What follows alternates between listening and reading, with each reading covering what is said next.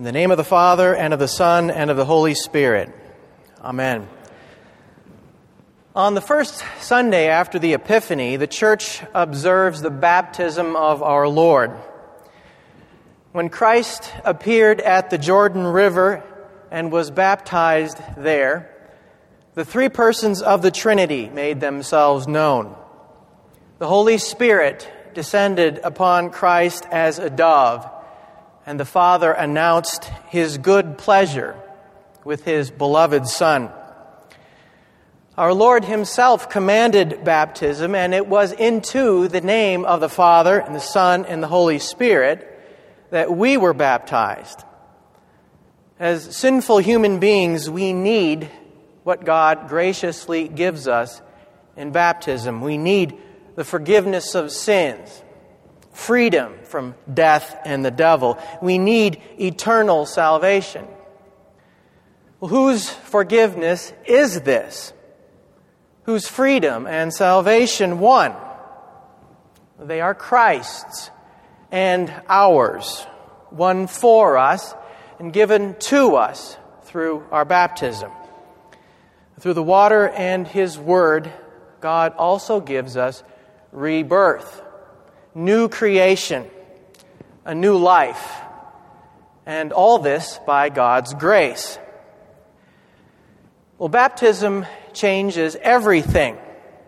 And this is where Paul picks up in our readings from Romans chapter 6. Having received God's grace, having received his righteousness, shall we remain in sin so that grace may increase? By no means, Paul says. But if everything for our salvation depends on what Christ has done for us, does it matter then how we live? Well, the answer it matters very much. We died to sin. How can we remain in it any longer? Well, Paul does not say that sin has died. It hasn't been abolished, but rather the sinner has died. Paul doesn't say that Christians are free from sinning, but that they are free from the power of sin. Don't you know that you've been baptized? Well, the problem is our old self, our old man, Paul tells us. It's always the same old man. You remember him, the old self, the old creature, the old body of sin with Adam for a head. The old man is not an alter ego. He's not a pigment of our imagination. He's not like old man winter or old man river. This old man is all too real. He's trouble, and there's no avoiding him. And the worst thing about him is not that he's chronologically challenged. He's got other issues. And by the way, the old man is not something that only your neighbor has a problem with. It's not your neighbor's old man problem that ought to trouble you. There's enough of the old man to go around. Well, the old man is the inheritance from Adam into which all of us were born a corrupt and sinful nature. We know it best by what it brings hate, spite, envy, lust, pride, greed, unbelief, left unchecked, these would destroy us. The old man needed to be dealt with. Frankly, he needed to die. So, what killed the old man? Well, baptism did, Paul says. Baptism slays the old man and resurrects the new man. When you descended into the waters of holy baptism in the name of the Father and the Son and the Holy Spirit, you were buried with Christ. When you emerged from the waters of holy baptism in the name of the Father and the Son and the Holy Spirit, you were raised with Christ. We have been united with him in his death and resurrection.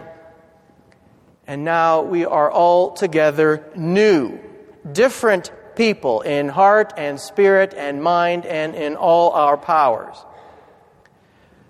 So, what killed the old man? Well, faith did. Faith looks to Christ and what he has done. It has no use for what the old man can do. Still, as they say, the old man is drowned in baptism, but he's a pretty good swimmer. Each day he's back, spoiling for a fight. And this continues for as long as we live. As Luther says, the Christian life is nothing else than a daily baptism, begun once and continuing ever after. In contrition and repentance, we recall our own baptism, our renewal in Christ. And in faith, we resist and don't let the old man have his way. What killed the old man? It was the Word of God in the name of the Father, the Son, and the Holy Spirit that did him in. Through baptism, the old man himself was crucified with Christ. The whole body of sin, with Adam the head, was destroyed, washed away, drowned out. The old man was buried with Christ in baptism. The new man for the old man. The old man is dead. Long live the new man. Christ is the head of the new man body. Christ himself was raised from death, will he rise and leave us in the grave? Will he rise and leave us dead? A baptism into Christ means baptism into his death. Not any old, ordinary death, but a death like his. Baptism into Christ means burial with Christ, not any old ordinary burial, but a burial like his from which people come back to life again. Baptism into Christ means that we will be raised with him, not any old ordinary resurrection, but a glorious resurrection like his. United with Christ, we walk with a newness of life.